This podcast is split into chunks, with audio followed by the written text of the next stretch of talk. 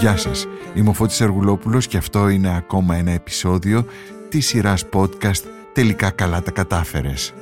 Για να μην χάνετε κανένα επεισόδιο αυτής της σειράς της LIFO, κάντε εγγραφή στο Spotify, στα Apple Podcast και στα Google Podcasts. Είναι τα podcast της LIFO.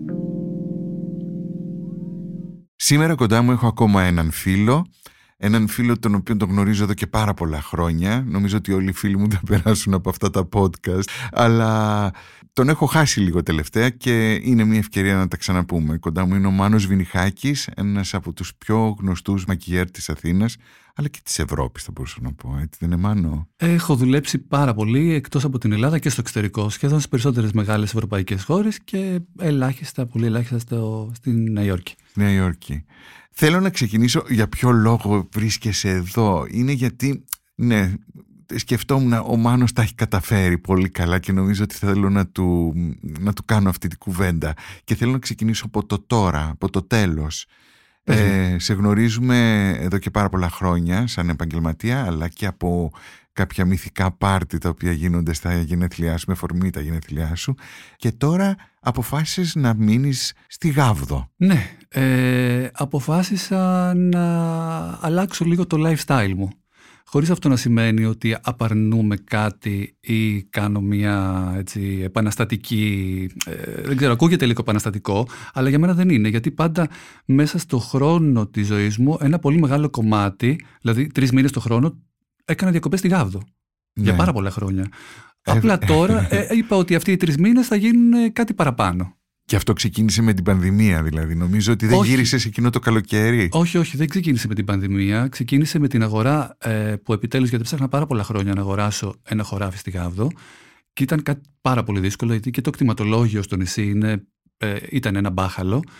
Και επίσης δεν βρίσκεις γη να αγοράσεις. Δεν, δεν, δεν, δεν, δεν πουλιέται γιατί ε, οι τίτλοι είναι λίγο μπερδεμένοι. Τέλος πάντων είναι κάτι πάρα πολύ δύσκολο. Ε, και νομίζω ότι η Γάβδος φημίζεται για, αυτό, για το ότι είναι λίγο ε, έρημη, μακριά και όποιος την επισκέπτεται αισθάνεται ότι δεν βρίσκεται στη σημερινή εποχή. Οπότε φαντάζομαι ότι αν αρχίζουν και πυκνοκατοικείται δεν θα είναι το ίδιο. Ε. Κοίταξε να δεις, ε, σίγουρα ε, ένα μέρος όταν ε, αλλάζει η ενέργειά του από τον πολύ πολύ κόσμο, ε, χάνει κάτι, κερδίζει βέβαια κάτι άλλο. Ε, αυτό δεν το ξέρω, δεν ξέρω πώς θα ναι. είναι σε μερικά χρόνια η ενέργειά του, αν ε, πάει περισσότερος κόσμος να μείνει, αλλά ε, με μένα η απόφασή μου, εμένα η απόφασή μου να ξεκινήσω να πάω να μείνω εκεί, ήταν πριν την πανδημία. Δηλαδή, πριν την πανδημία έτυχε να βρω αυτό το χωράφι και να το πάρω, mm-hmm. να έρθει στην κατοχή μου και πάντα ονειρευόμουν κάποια στιγμή της ζωής μου να ζω κοντά στη φύση. Ε, θα, τα, θα τα πούμε όλα γιατί ε, όποιος έχει μάθει από τις παρέες και από τον κόσμο που κυκλοφορεί εδώ στην Αθήνα ότι εσύ έχεις φύγει στη Γάβδο ε, μπορώ να σου πω ότι σε ζηλεύουν. Λίγο πολύ σε ζηλεύουν. Λένε πω πω. Ναι. Κάνει λίγο ονειρικό αυτό το πράγμα. Για τον κάθε ένα ε, είναι διαφορετικά. Εμένα, παραδείγματος χάρη, να σου πω, όταν πριν 10 χρόνια μία φίλη μου την οποία έκανα εκεί, ε, μου είπε, μου ανακοίνωσε ότι θα αποφασίσει να μείνει εκεί το υπόλοιπο της ζωής της και μένει ακόμα εκεί. Mm. Ε, σοκαρίστηκα λιγάκι. Δηλαδή, λέω βρε παιδάκι μου εκεί πέρα μέσα στην ερημιά, τι, πώς κτλ. Τότε δεν ήμουν έτοιμος να κάνω ένα τέτοιο βήμα. Αλλά όπως σου είπα, ε, πάντα ονειρευόμουν ε, μία ήσυχη ζωή κοντά στη φύση, ε, δεν ξέρω, ήταν το όνειρό μου. Μάλιστα. Πάντα ονειρευόμουν κάτι. Ίσως πιο μεγάλο από αυτό που, που κάνω τώρα εκεί, αλλά εντάξει, ξέρεις. Η περίπτωσή σου έχει και άλλα πράγματα τα οποία ε, φέρνουν τον άλλον σε, σε μια αναρώτηση πώς το αποφάσισες. Εγώ θέλω τώρα να ξεκινήσουμε από την αρχή. Ε, ένας άντρας ο οποίος δουλεύει πάρα πολλά χρόνια. Ξεκίνησα να δουλεύω πάρα πολύ μικρός για να επιβιώσω, γιατί δεν, δεν με συντηρούσε η οικογένειά μου, επειδή ήμουν έτσι ε, πιο αυτόνομος, αναγκάστηκα να αυτονομηθώ σε πάρα πολύ ε, μικρή ηλικία, οπότε ξεκίνησα να δουλεύω πάρα πολύ μικρός. Έχω κάνει πάρα πολλές δουλειές, μέχρι και σπίτια δηλαδή καθάρισα. Έχω κάνει τον μπλασιέ, έχω κάνει τον μπάρμαν, έχω κάνει το σερβιτόρο, έχω κάνει στατιστικές στο δρόμο, έχω κάνει τα πάντα. Σαν make-up artist ξεκίνησα να δουλεύω στα 18 μου. Στα 18. Έφυγες νωρίς από το σπίτι. Ποιος ήταν ο λόγος; Ο λόγος ήταν ε, ότι δεν περνούσα καλά στο σπίτι μου. Προέρχομαι από μια οικογένεια η οποία είχε πολλά προβλήματα, χωρισμένη δική μου. Ε, υπήρξε έτσι μια σχετική κακοποίηση μέσα στο σπίτι και η διαφυγή μου ήταν η φυγή μου. Τι, πόσο χρόνο έφυγες, Στα 14. Στα 14. Στα 14 φύγα πρώτη φορά από το σπίτι, ναι. Πήδηξα από το παράθυρο, θυμάμαι με την αδερφή μου και φύγαμε. Ήταν το πρώτο escape από το, από το σπίτι και στη συνέχεια γύρναγα, ξανάφευγα. Δεν σας αναζήτησαν οι δικοί σας; Ε, φυσικά και μάλιστα, γιατί ως ε, ανήλικος ε, η ευθύνη αν συνέβαινε κάτι σε μένα ε, ε, έπεφτε πάνω στους γονείς μου, στον πατέρα μου που είχε την κυδαιμονία μου. Ε, αναζητούσαν, αλλά ξέρεις, ήταν ε, στην αρχή με την αδερφή σου μαζί. Με την αδερφή μου μαζί είχαμε Ήσασταν... την πρώτη φορά, ναι. Και... Ήμασταν ε, συνέχεια μαζί. Και πού πήγατε; Πού πήγαμε; Ε, πήγαμε σε φίλους. Σε φίλους. Ε, αλλά περιπέτεια πάρα πολύ μεγάλη. Δηλαδή, τώρα κάτσω και σου πω όλη αυτή την ιστορία θα μπορούσε να είναι και σενάριο ταινίας. Δηλαδή, φαντάζομαι ότι έχω κοιμηθεί και σε παγκάκια στο Σύνταγμα άπειρες βραδιές. Έχω κοιμηθεί σε σπίτια φίλων επίσης άπειρες βραδιές. Έχω φιλοξενηθεί από κόσμο που δεν τον ήξερα επίσης άπειρες βραδιές. Ε, επιβίωνα όπως επιβίωνα ένα παιδί το οποίο είχε φύγει από το σπίτι, χωρίς να έχει ένα άλλο σπίτι να φωλιάσει. Ναι. Αυτό σου είχε δημιουργήσει κάποια, ρε παιδί μου, ανασφάλεια γενικότερα; Αυτό με ορίμασε πάρα πολύ γρήγορα. Με έκανε να είμαι πάρα πολύ alert σε οτιδήποτε θα μπορούσε να συμβεί στο δρόμο μου. Με έκανε να ψυχαναλύω και να ε, μπορώ να επικοινωνώ με τους ανθρώπους που είχα απέναντί μου, γιατί μόνο έτσι θα επιβίωνα. Και θεωρώ ότι ήταν ένα σχολείο, ένα πανεπιστήμιο το οποίο το έβγαλα με επιτυχία. Με άριστα. Άριστα δεν ξέρω, ναι. αλλά θεωρώ ότι από τη στιγμή που είμαστε εδώ και τα λέμε... Καλά είναι. Καλά είναι. Τους κινδύνους τους καταλάβαινες τότε; Τους αντιλαμβανόσουν ή όχι; Ε, θα σου πω ότι ένα παιδί στα 14, ένας έφηβος στα 14 έχει άγνοια κινδύνου. Σίγουρα δεν υπάρχει η αίσθηση του κινδύνου και αυτό μερικές φορές λειτουργεί ως προς όφελος του ανθρώπου, διότι ένας άνθρωπος ο οποίος δεν φοβάται έχει περισσότερα γκάτς έχει περισσότερο, περισσότερη ορμή να κάνει αυτό που θέλει. Ένας άνθρωπος ο οποίος είναι φοβισμένος είναι λιγάκι πιο εγκρατής. Οπότε εγώ δεν είχα το φόβο, ήμουνα φορτσάτος, ε, ε, επαναστάτης. Κινδύνεψε βέβαια η ζωή μου πάρα πολλές φορές. Μου έχουν βγάλει όπουλο, με έχουν σημαδέψει το κεφάλι, με έχουν χτυπήσει, με έχουν ληστέψει. Έχω περάσει δηλαδή, έχω αισθανθεί ότι ε, αυτό ήταν το τέλος. Ότι τώρα τελείωσε. Ε, Ευτυχώς δεν τελείωσε. Ε, σίγουρα υπάρχουν τραύματα ε, ψυχικά. Το ότι ας πούμε έφυγες είχε να κάνει και με μια, ε, ένα αυτοπροσδιορισμό, δηλαδή καταλάβαινες τότε ότι υπήρχε ένα θέμα ας πούμε με μια σεξουαλικής ε, όχι, όχι, όχι, όχι. διαφοράς από τους υπόλοιπους; Το είχες αισθανθεί ή δεν ήταν ακόμα ο καιρός του; Την συνειδητοποίηση της σεξουαλικότητάς μου την αντιλήφθηκα σε πολύ μικρή ηλικία και δεν είχα κάποιο θέμα με αυτό, ούτε με το περιβάλλον μου, δηλαδή ούτε με την αδερφή μου, ούτε με τους συγγενείς μου. Φαντάζομαι ότι στα 14 το είχε μάθει το οικογενειακό περιβάλλον ότι έχω αυτή την προτίμηση και η συζήτηση έληξε με το ότι δεν δίνω δικαιώματα σε κανέναν, το τι κάνω στο κρεβάτι μου είναι δική μου επιλογή και δεν αφορά κανέναν. Ε, και στη συμπεριφορά σου, φαντάζομαι. Ναι, η συμπεριφορά μου, κοίταξε να δεις. Ε, ήταν, γενικότερα ήμουν ένα παιδί όριμο. Δεν ήμουν, μπορούσες πάρα πολύ εύκολα να συζητήσεις μαζί μου, ακόμα και στις περιόδους που δεν ήμουν καλά. Ψυχολογικά, που ήμουν πιεσμένο, που είχα να αντιμετωπίσω προβλήματα, πάντα ήμουν συζητήσιμο, πάντα μπορούσα να συζητήσω με τον άλλον. Και αυτό περνούσε. Και όταν μπορείς να συζητήσεις με τον άλλον, έχεις και την αποδοχή του ε, ένας άνθρωπος που φεύγει τόσο νωρίς από το σπίτι του ε, ε, ψάχνει να βρει οικογένεια. Εσύ βρήκες ανθρώπους που τους θεωρείς οικογένεια; Για μένα ναι, για πάρα πολλά χρόνια η οικογένεια ήταν οι φίλοι μου. Γιατί μαζί τους, να στο λέω τώρα και ανατριχιάζω, ε, οι φίλοι μου παίξανε πάρα πολύ σημαντικό ρόλο στη ζωή μου. Οι φίλοι οι οποίοι όχι απλά μου έδωσαν αγάπη, ε, μου την έδειξαν εμπράκτος.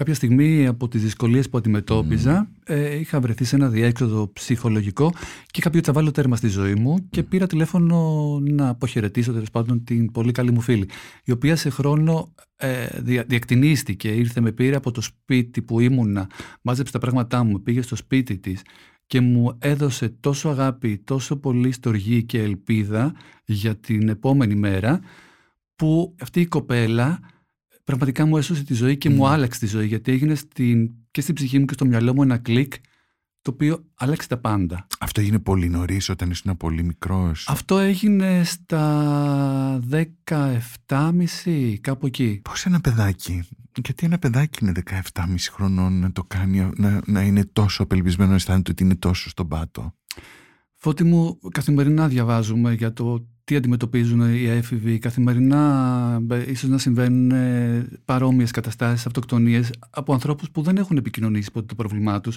Δεν μπορούμε να ξέρουμε τι πραγματικά αντιμετωπίζει ένας έφηβος, τι, τι αντιμετωπίζει στο σπίτι του, στο περιβάλλον του, ε, μέσα στην ψυχή του και μέσα στην καρδιά του.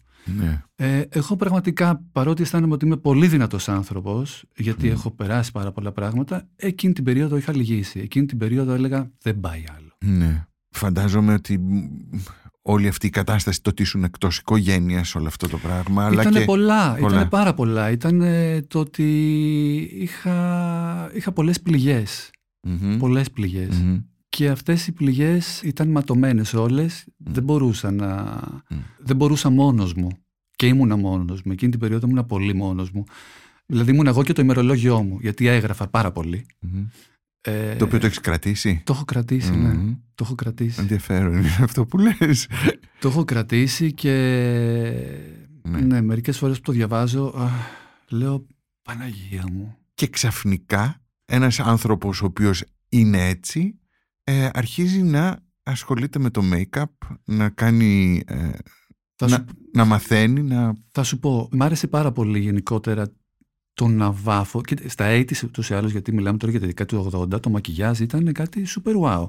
Άντρε γυναίκες ήταν μακιγιαρισμένοι. δηλαδή ήταν, ήταν όλο αυτό το trend. Ήταν λίγο το ανδρόγυνο, ήταν λίγο, ξέρεις, όλο αυτό γουάμ, ε, καζαγκούκου, όλο αυτό το πράγμα. Οπότε ήταν πολύ ε, trendy. Και εγώ υπήρξα ένα από τα πιο fashion icon της Αθήνας εκείνη την εποχή. Κυκλοφορούσες και; Κυκλοφορούσα με γκοτιέ ρούχα, με, με διάφορα δηλαδή. Ξέρεις, ήμουν πιο, πιο, Μας σταματάγαν στον δρόμο και μας φωτογραφίζανε. Δηλαδή πήγαινα στη Μύκονο, πρώτη φορά στη Μύκονο πήγα στα 15 και με κυνηγάγανε με τις κάμερες από πίσω να με, να με φωτογραφίσουν για το πώς κυκλοφορούσα. Ναι. Ήμουν πάρα πολύ κεντρικός. Πολύ, πολύ εξαντρίκ. Και το μακιγιάζ ε, με μάγευε. Φαντάσου ότι στα 14 που είχα φύγει από το σπίτι μου, είχα γνωρίσει την πρώτη drag queen που υπήρχε στην Ελλάδα, την Παρσελίνα, δεν ξέρω τώρα όσοι μας ακούνε και ξέρουν ότι τη δεκαετία του 80 θα, θα τους κάνει κλικ αυτό το όνομα, ήταν μια Ισπανίδα drag queen η οποία έκανε ε, το show της στο μαγαζί του Ρίζου τότε στην Πλαφ, στο Κολονάκι. Σε ποια, σε ποιο μαγαζί; Ε, στο, στο Πλαφ, στο Κολονάκι. Πλαφ. Ναι, είναι, ήταν ένα υπόγειο. Ούτε Μετά έχει γίνει μπουζουξίδικο. Έλα, στο Κολονάκι. Στο Κολονάκι και, στην, και σε ένα άλλο επίσης. Ε... Κοίτα που μαθαίνω ότι τι ήταν τέτοιο. Εγώ το θυμάμαι, εγώ θυμάμαι την Place, ας πούμε, στο ναι, ναι Κολονάκι. Ναι, ναι. Την ίδια περίοδο που ναι. ήταν το Place στο Κολονάκι. Mm. Υπήρχε και αυτό το πιο high class, δεν ήταν gay μαγαζί, πρόσεξέ με. Ήτανε, τότε ήταν πάρα πολύ της μόδας πριν ξεκινήσει το πρόγραμμα, στις 12 η ώρα που ξεκινάγανε mm-hmm. να παίζουν οι DJs, υπήρχε ένα show, το οποίο ήταν συνήθως χωριστικό και η συγκεκριμένη έκανε. Drag. Ε, ναι, έκανε drag, χωρίς όμως καμία σχέση με τον drag που ξέρουμε τώρα. Ήταν μια φοβερή χορεύτρια, μια φοβερή performance, η οποία χόρευε συγκλονιστικά. Mm. Και δεν ξέρω κιόλας αν γνωρίζαν ε, ότι ήταν κιόλας. Ε, Άντρας. Αυτή λοιπόν. Ε, τη γνώρισες; Τη γνώρισα, τη φώναζα μαμά ε, ήθελε να με υιοθετήσει τέλος πάντων και τέτοια, η Παρσελίνα. Και μάλιστα είχα δουλέψει και μαζί της ως χορευτής. Ένα διάστημα στα 15 που κάναμε περιοδίε στην Ελλάδα. Χορεύαμε στο Βόλο, σε μεγάλα κλαμπ και τέτοια. Δηλαδή, έχω κάνει σου λέει πάρα πολλά επαγγέλματα στη ζωή μου. Γιατί πού φτάσαμε εκεί, πώς φτάσαμε εκεί; Γιατί σε ρώτησα για το make-up. Α, για το make-up. Λοιπόν, και η πρώτη φορά στα 14 είδα αυτή τη γυναίκα να μεταμορφώνεται μπροστά στα μάτια μου από ένα θηλυπρεπές αγόρι σε μια συγκλονιστική υπερμούνα. Ναι. Σοκ, διωματικά, μάτια μεγάλα, φρύδια. Έπαθα πλάκα, δηλαδή. Ε, ανοίχθηκε μπροστά μου ένας νέος κόσμος. Μαγεύτηκα. Ναι. Λέω Παναγία μου.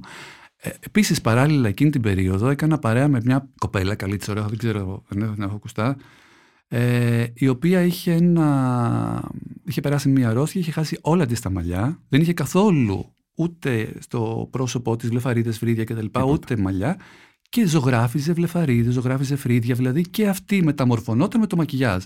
Δηλαδή είχα αμέσως αμέσως στο περιβάλλον μου δύο γυναίκες ναι.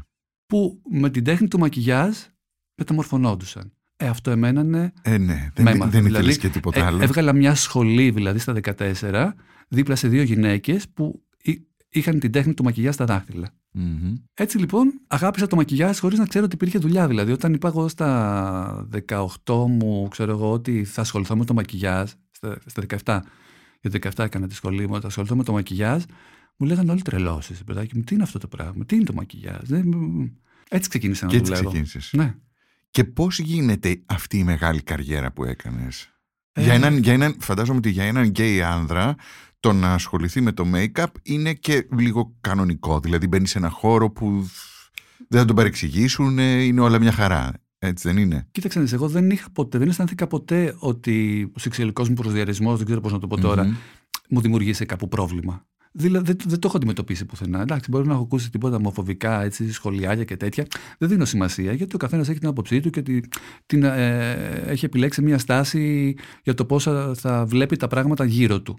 Ε, και και εσύ είχες ψηθεί πάρα πολύ. Δηλαδή δεν φοβόσουν τώρα ότι θα σου πει ο άλλος τη στιγμή που τα 14 σου αντιμετώπισε τον κόσμο μόνο σου. Δεν ναι, ήσουν προστατευμένος από κανέναν. ναι, Ποτέ. και βρέθηκα και σε ένα περιβάλλον γιατί ήμουνα ο πιο μικρός, ε, ο πιο ανήλικος μάλλον, που κυκλοφορούσε στο βρά, τα βράδια της Αθήνας στο κέντρο. Δηλαδή, εγώ στο κολονάκι, σε αυτά τα μαγαζιά που λέμε τώρα, ήμουν 14 χρονών. Οπότε, πώς καταλαβαίνεις, όταν στα 14 σου είσαι με έναν, ξέρω εγώ, στην παρέα, ο οποίος είναι ε, τρανς, Μμ. ο οποίος, ξέρω εγώ, είναι επιχειρηματίας, γιατί υπήρχαν και τέτοιοι. Ήταν, ξέρεις, η- το lifestyle της Αθήνας ήταν ποικιλόμορφο. Μπορεί δηλαδή να ήταν ο γιος του υπουργού, που ήταν, δεν θα αναφερθώ σε ονόματα, και επίσης, ξέρω εγώ, να είναι και η κοπέλα που εκδιδόταν στην ε, Ναι. σκουφά, ξέρω εγώ, και σύνας γωνία. Μμμ. Ε, θέλω να σου Ήσουν πω, ένα ε, ε, χαρακτηριστικό club kid. Ήμουνα ναι, ένα, ένα ναι, κανονικά κλαπ και το πώς το Club λες. kid. Ναι, Αλλά μ, πολύ μικρό, δηλαδή ήμουν ο πιο μικρός. Ήμουν ο μικρός Μάνος, έτσι με λέγανε. μάλιστα. Ποιος Μάνος, ο μικρός. Και μ, ξεκινάς επαγγελματικά να δουλεύεις από Ξεκινάω ποια στιγμή; επαγγελματικά να δουλεύω, μου παρουσιάστηκε μια ευκαιρία, και αυτό δεν το έχω ξαναπεί ποτέ. Στα 17 λοιπόν, ε, εγώ τα καλοκαίρια μου πήγαινα στη Μύκονο συνέχεια και δούλευα εκεί. Οπότε ε, εκεί γνώρισα μια μοντέλα, μια Αμερικάνα, με την οποία γίναμε φίλοι. Και κάποια στιγμή στην Αθήνα, που κάναμε επίσης παρέα, είχε να πάει σε ένα casting. Και μου λέει: Πάμε μαζί στο casting και μετά πάμε για καφέ. Λέω: Οκ. Πάμε στο casting και ήταν άβαφη. Και έτσι λέει, αυτή που κάνει casting director, λέει: Δεν βάφεσαι λιγάκι να γράψεις πιο ωραίο στο φακό. Μμ. Και μου λέει: Μάνο, δεν με βάφει εσύ που θα με κάνεις πολύ καλύτερα. Και τη βάφω, ξεκινάω τη βάφω και μου λέει: Η casting director μου λέει: Είσαι make-up artist. Και τη λέω: Ναι. Μου λέει: Μ' αρέσει πάρα πολύ το πώς δουλεύεις. Θες να δουλέψεις για μας. Και ήταν η μεγαλύτερη εταιρεία παραγωγής στην Ελλάδα. Και Λες ήταν τώρα. εκείνο. Α, εκείνο, ναι, Μπράβο. βεβαίως. Ήταν εκείνο και η Στέφη τότε. Ναι, ναι, μεγαλύτερες ναι, ναι. εταιρείε παραγωγής. Και ξεκίνησα να δουλεύω για την Κίνο. Σχεδόν, δηλαδή γινόταν ε, ξέρω, άπειρα διαφημιστικά τότε, ε, γιατί ήταν στο σούπερ άνθος η διαφήμιση και επικοινωνία. Έκανα σχεδόν ε, το 80% των ε, δουλειών που γινόταν ε, με την Κίνο. Μμ. Δούλευα απίστευτα πολύ, πάρα πολλές ώρες, με πολύ μεράκι, πάρα πολύ αγάπη και κάπως έτσι άρχισε να χτίζεται η καριέρα μου στο χώρο της διαφήμισης και μετά ο συγχωρεμένος ο Γιάννης ο Κολιόπουλος, Μμ. Τον είχες γνωρίσει, δεν τον είχες γνωρίσει. Δεν έχω γνωρίσει το Κολιόπουλο. Ναι, Ναι. που ήταν ένας από τους πιο ταλαντούχους ανθρώπους, Ναι. δούλευε με τη Vivian Westwood και τα λοιπά. Μμ. Κάποια στιγμή μου λέει, να σου πω, Βινιχάκη, πρέπει να φύγεις από τη διαφήμιση και να έρθεις στη μόδα γιατί Μμμ. τέτοιο ταλέντο πρέπει να μπει στο χώρο της μόδας. Και με πήρε από τα μαλλιά στην κυριολεξία, γιατί ήμουν πολύ έτσι ανασφαλής, και με πήγε στην Αζάνς, τότε το γραφείο που υπήρχε, και ξεκίνησα να δουλεύω στο χώρο της μόδας, τύπου Ναι. σαν αναστραπή, δηλαδή εκτο, ε, εκτοξεύτηκα κατευθείαν. Ε, Μ' αγάπησε πάρα πολύ ο κόσμος της μόδας, γιατί ήμουνα πολύ ε, δημιουργικός. Ναι. Έκανα πράγματα που δεν τα κάνανε άλλοι. Γεννούσα ιδέες, δηλαδή ε, κάναμε πράγματα που μετά τα βλέπαμε στην Ιταλική Vogue, ξέρω, εγώ, κάτι τέτοια πράγματα, Μμμ. δηλαδή πολύ δημιουργικά. Και έμπλεξα και με ανθρώπους ε, που με εμπιστεύτηκαν πάρα πολύ και μου δώσανε την ευκαιρία να κάνω, να δημιουργήσω. Γιατί η μόδα έχει δημιουργία, είχε δημιουργία πάρα πολύ. Οπότε έτσι κάπως έφτιαξα το όνομα. Και έτσι και ήρθαν και οι διασημότητες μετά και όλο αυτό το πράγμα. Ναι, μετά ήρθαν τα celebrity. Εκείνη την εποχή οι stars ήταν τα μοντέλα. Μμ. Τα celebrity ε, υπήρχαν, αλλά όχι και τόσο πολύ. Δηλαδή ήταν ε, η star του, της τηλεόρασης που ήταν η Ρούλα, Ε. η Κορομιλά. Η Ελένη ήταν στα πρώτα της τα βήματα τότε. Γενικότερα υπήρχαν κάποιοι άνθρωποι της τηλεόρασης που ήταν star, αλλά η πραγματική star ήταν ε, τα μοντέλα και άνθιζαν να γίνονται star και οι τραγουδίστριες που θέλανε έναν επώνυμο make-up artist να δουλέψουν μαζί, να τους αλλάξουμε λίγο το image. Μμμ. Ήταν, ξέρεις, όλο αυτός ο μαντονισμός που θέλανε όλες να γίνουν μαντώνες, να γίνουν κάιλι, να γίνουν διάφορα. Ο μαντονισμός, ναι. ναι, ναι, ναι, ο μαντονισμός, βεβαίως. Φυσικά είναι ένας όρος αυτός. βέβαια, βέβαια. Αχ, τρελαίνομαι πάρα πολύ. Οπότε, πολλή δουλειά. Φαντάζομαι ότι υπήρξε εποχή που δούλευα βράδυ με την Κέτη Ναι, ή τη Δέσποινα στα μπουζούκια, που τότε τα μπουζούκια ήταν καθημερινά ναι. Και το πρωί ήμουνα μέσα σε στούντιο, σε φωτογραφίσεις, έφευγα για ταξίδι στο, στη Γερμανία, σε φωτογράφηση στην Ισπανία και γύρναγα πάλι πίσω. Μιλάμε για πάρα πολύ δουλειά. Μμ. Πάρα πάρα πολύ δουλειά.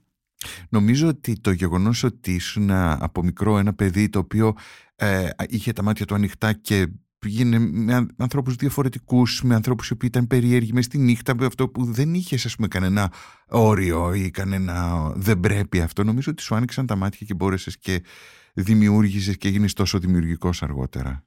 Κοίταξε, στο μακιγιάζ ε, πραγματικά με ταξίδευε και επειδή όλα αυτά που πέρασα πρέπει να πω ότι φυσικά άφησαν τα σημάδια τους. Ταλαιπωρήθηκα πάρα πολύ με κατάθλιψη για πάρα πολλά χρόνια. Ήμουν καταθλιπτικός και η θεραπεία μου σε αυτή την ε, φάση της ζωής μου ήταν η εργασιομανία. Δηλαδή ήμουν εργασιομανής. Αν έτυχαινε μια μέρα που δεν τύχαινε, πίστεψέ με, να μην δουλεύω, δεν ήμουν καλά. Μμ. Πα- Πάθαινα δηλαδή ταραχή. Ήμουνα καλά όταν ήμουνα μέσα στα στούντιο, όταν ήμουνα με τους φίλους μου, γιατί όταν δουλεύεις κάθε μέρα με τους ίδιους ανθρώπους, ε, γίνεσαι φίλος, Φίλος. Γίνεσαι ομάδα, γίνεσαι team. Ε, μόνο τότε ήμουνα καλά. Και αυτό βέβαια είχε και το κόστος το ότι ναι, μεν ε, υπήρξε όλη αυτή η δημιουργία με τη δουλειά και το ένα και το άλλο και η καταξίωση, αλλά έχασα ένα πολύ μεγάλο κομμάτι της προσωπικής μου ζωής. Εμείς ε, γνωριστήκαμε, δεν, δεν μπορώ να θυμηθώ ποια ήταν η πρώτη φορά που γνωριστήκαμε, αλλά πάντα ήξερα ότι ο Μάνος ο Βινιχάκης είναι αυτός ο οποίος κάνει τα πιο τρελά πάρτι και όλοι σε ακολουθούσαν σε αυτό το πράγμα. Δηλαδή η διασκέδαση σου ήταν ένα πρότυπο για τους υπόλοιπους. Δηλαδή το κλάμπινγκ το οποίο κάναμε είχε μέσα και εσένα. Και θυμάμαι πότε ξε- ξεκίνησες να κάνεις τα Το προσωπικά πρώτο σου μου πάρτι. πάρτι το έκανα το 2000. Το 2000. Ε, Εμείς γνωριστήκαμε κάπου εκεί Μμμ. κοντά, εκείνες τις χρονιές κοντά. α, Ναι, μ, κάπου εκεί. ναι. Είχα έρθει και καλεσμένος στην εκπομπή. Το θυμάμαι αυτό. ναι, με την Κάτια Ζιγούλη, ναι, το μαζί έχω. ως μοντέλο μου. Ότι το έχω σε βίντεο θα στο δώσω αυτό. Ναι. Αλήθεια. Το έχω, ως- ε, είχα έρθει μαζί με την Κάτια Ζιγούλη ως μοντέλο μου. Κοίταξε να δεις, αυτά τα κορίτσια, Κάτια Ζιγούλη, η Βίκη Καγιά, αυτά τα κορίτσια μεγαλώσανε πραγματικά στα χέρια μου. Δηλαδή, την, την Κάτια θυμάμαι ότι της δείχναμε πώς να ποζάρει. Πώς να... Τι να Ναι, σου πω ναι, τώρα, ναι, δηλαδή ναι. όλα αυτά τα κορίτσια πραγματικά τα λατρεύω. Γενικότερα είμαι ένα party animal. Μου αρέσει πάρα πολύ να διασκεδάζω, μου αρέσει πάρα πολύ ο χορός. Δεν υπάρχει για μένα περίπτωση να βγω και να πάω σε ένα μαγαζί και να κάτσω με το ποτό στο χέρι. Sorry darling, όχι αυτό, θα το Μμ. κάνω Ξέρεις πώς να σου πω, άμα έρθω καλεσμένος στο σπίτι σου και πάλι θα σηκωθώ να χορέψω άμα βάλεις μουσική. ε, δεν μπορώ. Ε, οπότε γενικότερα μου άρεσε να δημιουργούνται καταστάσεις που να δοθούν οι αφορμές να υπάρξει ένα ξεφάντωμα.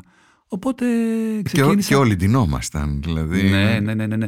Μα αυτό ξεκίνησε από μένα, ναι, διότι το πρώτο πάρτι που έκανα, έκανα μία φωτογράφηση όπου φωτογραφήθηκα ως με, σε στυλ Pierre Zil, που δεν υπάρχει πιο κάμπ, Μμμ. έτσι με ένα καυτό σορτσάκι, ξαφνικά είδανε όλοι έναν άνθρωπο από το χώρο της μόδας να τσαλακώνει το, Τι- το καθώς πρέπει ναι. του και να κάνει μια πολύ κεντρική φωτογράφηση που τώρα να την κάναμε θα συζητιόταν, θα ήταν Talk of the Town Μμ. για να προσκαλέσει ε, τους φίλους τους σε ένα μασκε πάρτι. Και έγινε χαμός. Όμως. Και όταν ξέρεις, ε, δίνεις εσύ το έναυσμα ότι ξέρεις κάτι εδώ πέρα τα πράγματα δεν είναι κομιλφό, είναι πιο απελευθερωμένα, ο κόσμος απελευθερώνεται και μπαίνει στο ίδιο τρίπ με σένα. Ναι. Με αποτέλεσμα να έρχεται κόσμος στα πάρτι μου που δεν τεινότανε, που δεν πήγαινε πουθενά. Και Ναι. ερχόταν μόνο στα δικά μου τα πάρτι. Ερχόντουσαν από, και από το εξωτερικό φίλοι. Ναι. Και τώρα αυτό, ε, ε, κάναμε όλη αυτή την αναδρομή έτσι στη ζωή σου και το, όλο αυτό το γκλαμ, ε, το φοβερό και θέλω να μάθω και να έρθουμε στο σημείο που αποφασίζεις να πας στη Γάβδο, να αφήσεις όλο αυτό το κομμάτι και να κατακτήσεις σ- σε αυτό το απομακρυσμένο νησί, σε αυτό το ερημικό νησί, βρήκες μια ε, γη την οποία εσύ θέλεις ε, πάλι να κατακτήσεις. Κοίταξε να δεις. Ε, η Γάβδος είναι ένα κομμάτι της ζωής μου εδώ και πόσο, 25 χρόνια. Και από τη στιγμή που σκέφτηκα, ρε φίλε, πας εκεί πέρα κάθε χρόνο. Τα τελευταία χρόνια ε, είναι αποκλειστικά διακοπές μου εκεί πέρα. Σου λέω, περνάω όλο το καλοκαίρι εκεί. Τρεις μήνες το καλοκαίρι εκεί. Λέω, δεν είναι τυχαίο όλο αυτό το δέσιμο, όλη αυτή η αγάπη που αισθάνεσαι για αυτόν τον τόπο. Την αισθάνομαι, πραγματικά την αισθάνομαι πατρίδα μου. Την αισθάνομαι, λες, και έχω γεννηθεί εκεί. Ε, έτσι ξεκίνησε το να πω ότι αφού κάθεσαι που κάθεσαι και σ' αρέσει που σ' αρέσει, οι τρεις μήνες σας γίνουν περισσότεροι. Ούτως ή άλλως και στην Αθήνα που μένω, που, που έμενα τόσα χρόνια και ήταν το σπίτι μου, δεν ήμουν κάτοικο Αθηνών πάντα. Πάντα ταξιδεύω. Πάντα, δηλαδή μπορεί να ήταν η βάση μου εδώ, αλλά να ήμουν τρεις μήνες στη Γάβδο, παραδείγματος χάρη, ενάμιση μήνα στην Ταϊλάνδη, ένα μήνα στην Ισπανία, ε, στη Γερμανία για τις δουλειές μου. Οπότε τώρα όλο αυτό λέω, αντί να είμαι σε μια πόλη, η βάση μου, να είναι σε ένα τόπο τον οποίο τον αγαπάω, με απελευθερώνει, με ηρεμεί, με θεραπεύει, γιατί πραγματικά για μένα η επαφή με τη φύση είναι μια θεραπεία ψυχοσωματική, μια ενεργειακή φάση την οποία δεν μπορώ να την εξηγήσω, αλλά εγώ τη βιώνω και την αντιλαμβάνομαι. Οπότε λέω, θα γίνει η βάση μου εκεί, χωρίς αυτό να σημαίνει ότι θα είμαι καρφωμένος, δέσμιος. Μμ. Ε, καλά, ναι, δέσμιος δεν είσαι ποτέ. Απλώς, ας πούμε, εντάξει, ε, αν θες να δεις κανέναν άλλον, ε, ε, θέλεις ένα ταξίδι. Πρόσεξε να δεις, εδώ Αυτό θα είναι. σου πω το εξής ότι υπάρχει κοινωνία, υπάρχει μια μικρή Το κοινωνία. φαντάζομαι. Ε, φίλους έκανες από την αρχή και μπόρεσες και μετά, ας πούμε, τους κράτησες, δηλαδή οι άνθρωποι με τους οποίους γνωρίστηκες ε, το πρώτο καιρό που πήγαινες διακοπές σου, τις τρίμηνες κτλ. Θα σου πω κάτι. Μπορεί να βρίσκεσαι σε μια μεγαλούπολη και να ε, συναναστρέφεσαι με κόσμο στην καθημερινότητά σου ε, και να λες αυτά που λες, ε, που βρίσκεσαι για τους καφέδες και τα ποτά κτλ. Σε ένα ε, τόπο όπως είναι η Γάβδος, όπως είναι αυτά τα πιο μικρά νησιά, με ένα μαγικό τρόπο μπορεί να βρεθείς να συζητάς πράγματα με τον διπλανό σου, τα οποία δεν θα συζητούσες ποτέ ούτε καν με τον καλύτερο σου φίλο.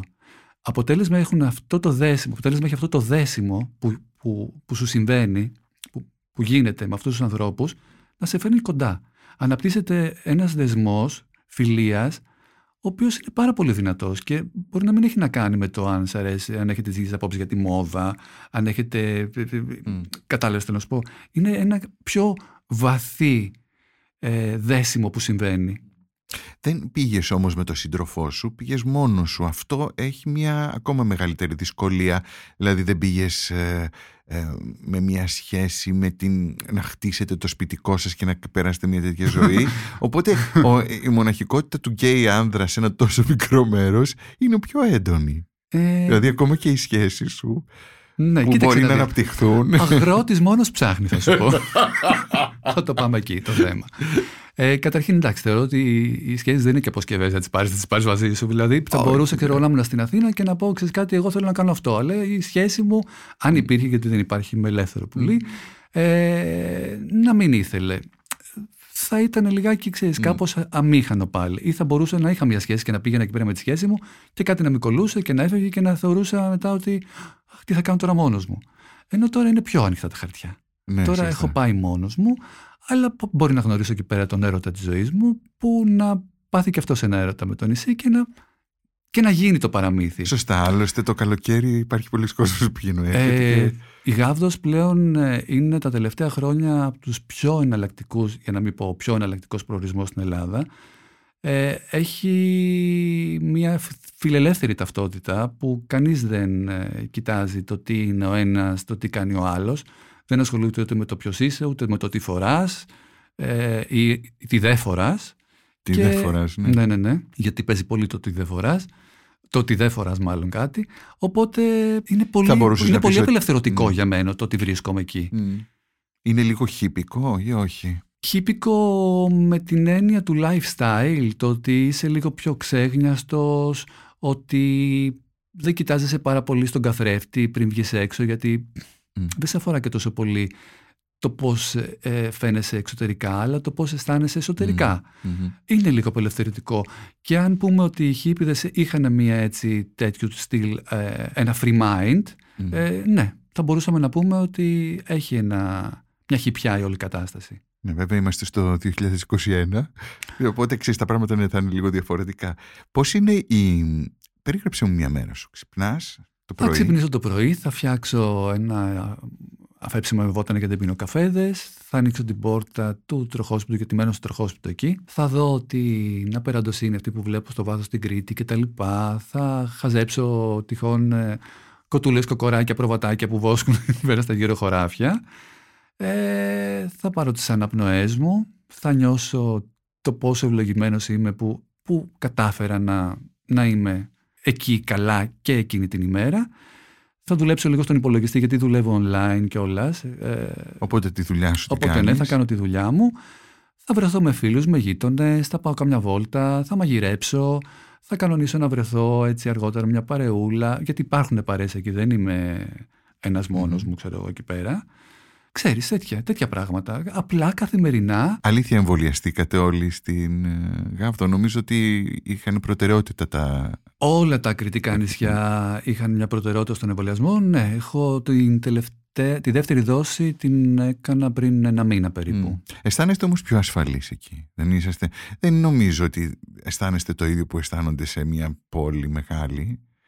Οι Από άνθρωποι. θέμα COVID Ναι, τώρα ναι, λες. ναι. Κοίταξε να δεις, βέβαια. από θέμα COVID αισθάνεσαι τόσο ασφαλής όσο και ανασφαλής, διότι αισθάνεσαι την ασφάλεια του ότι είσαι σε ένα μικρό νησί και η πρόσβαση δεν είναι τόσο εύκολη, αλλά αισθάνεσαι και την ανασφάλεια του ότι αν κάτι συμβεί, τη βάψαμε. Ναι, Ε, κανονικά όμως δηλαδή. ναι. Οπότε πρέπει να είσαι προσεκτικός όπου κι αν είσαι, είτε αν είσαι σε ένα Μμ. μικρό ακριτικό νησί, είτε στη- στην πόλη, ειδικά σε ένα ε, νησί το οποίο δεν έχει, μπορεί να σου έχει, να, να έχεις τις παροχές που είσαι σε μια μεγάλη πόλη, ιατρικές παροχές, εκεί εντάξει, είναι, ε, είναι ένα θέμα που σου δημιουργεί ανασφάλεια. Πράγματι μιλάς με τόση αγάπη για αυτόν τον τόπο που είναι σαν να γεννήθηκες και αυτό που είπες πριν, σαν να σου είναι εκεί για πάντα. Ναι, δεν ξέρω, κάτι καρμικό συμβαίνει. Κάτι. Ίσως επειδή, όπως σου είπα, πάω πάρα πολλά χρόνια, πάω 25 χρόνια, Μμ.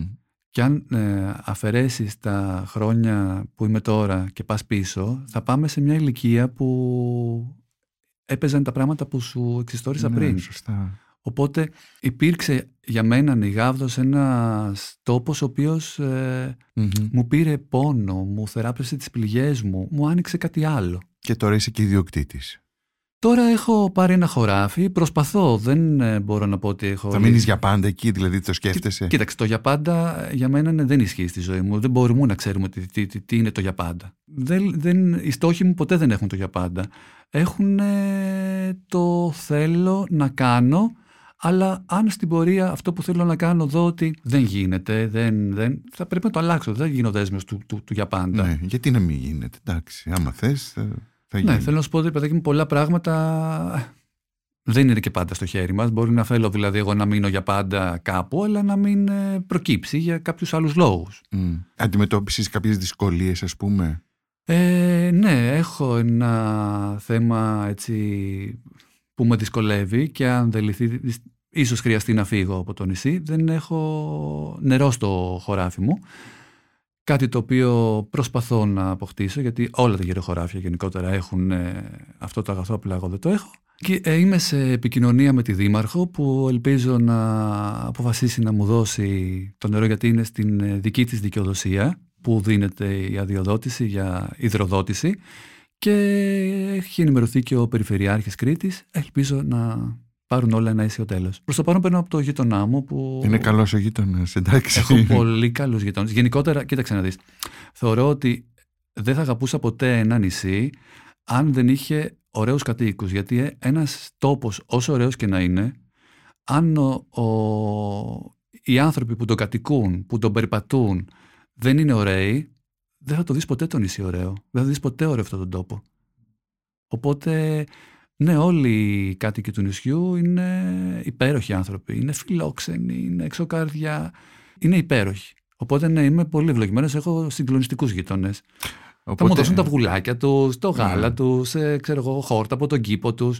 Υπάρχει ξέρεις, αυτή η απλότητα που έχει και μια ζεστασιά. Η ανθρωπιά. Ναι. Είναι μια ανθρωπιά ναι, αυτό ναι, που ναι, λέμε. έχει ανθρωπιά ο τόπος. Σου εύχομαι μάλλον να, να πάρεις το νερό σου. Το εύχομαι κι εγώ. Να μπορέσεις να κάνεις το όνειρό σου πραγματικότητα, γιατί αυτή τη στιγμή το όνειρό σου εκπληρώνεις από ό,τι βλέπω και νομίζω ότι θα τα καταφέρεις. Το εύχομαι κι εγώ και πιστεύω γενικότερα πάντα στην ε, καλή εκδοχή όλων των πραγμάτων, δηλαδή ότι όλα τα πράγματα στο τέλος παίρνουν τον καλό τους στο δρόμο, οπότε θεωρώ ότι και αυτό το θέμα θα λήξει ε, κάπως έτσι καλά. Ωραία. Τα κατάφερες Μάνο ε, για άλλη μια φορά και θέλω να σε ευχαριστήσω ε, που ήσουν μαζί μας και άνοιξες έτσι τόσο πολύ την ψυχή σου που για μένα είναι δώρο να μου ανοίγει κάποιος την ψυχή του. Φώτη μου σε ευχαριστώ πάρα πολύ που κάναμε αυτή την κουβέντα. Ξέρεις ότι σε αγαπάω πάρα πολύ και σε εκτιμάω αφάνταστα για πάρα πολλούς λόγους.